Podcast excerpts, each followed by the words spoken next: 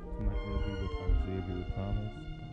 Um, we talked together back in 2018, but something was wrong with the audio, and I didn't know how to work this app by that time. Um, so you know, oh, and you, you, we we experienced some technical difficulties, so you may hear some stopping or some music in the background. That's because something was going on with the app, or maybe my phone. I don't know, but we managed to get through it despite those difficult uh, things that occurred during the interview.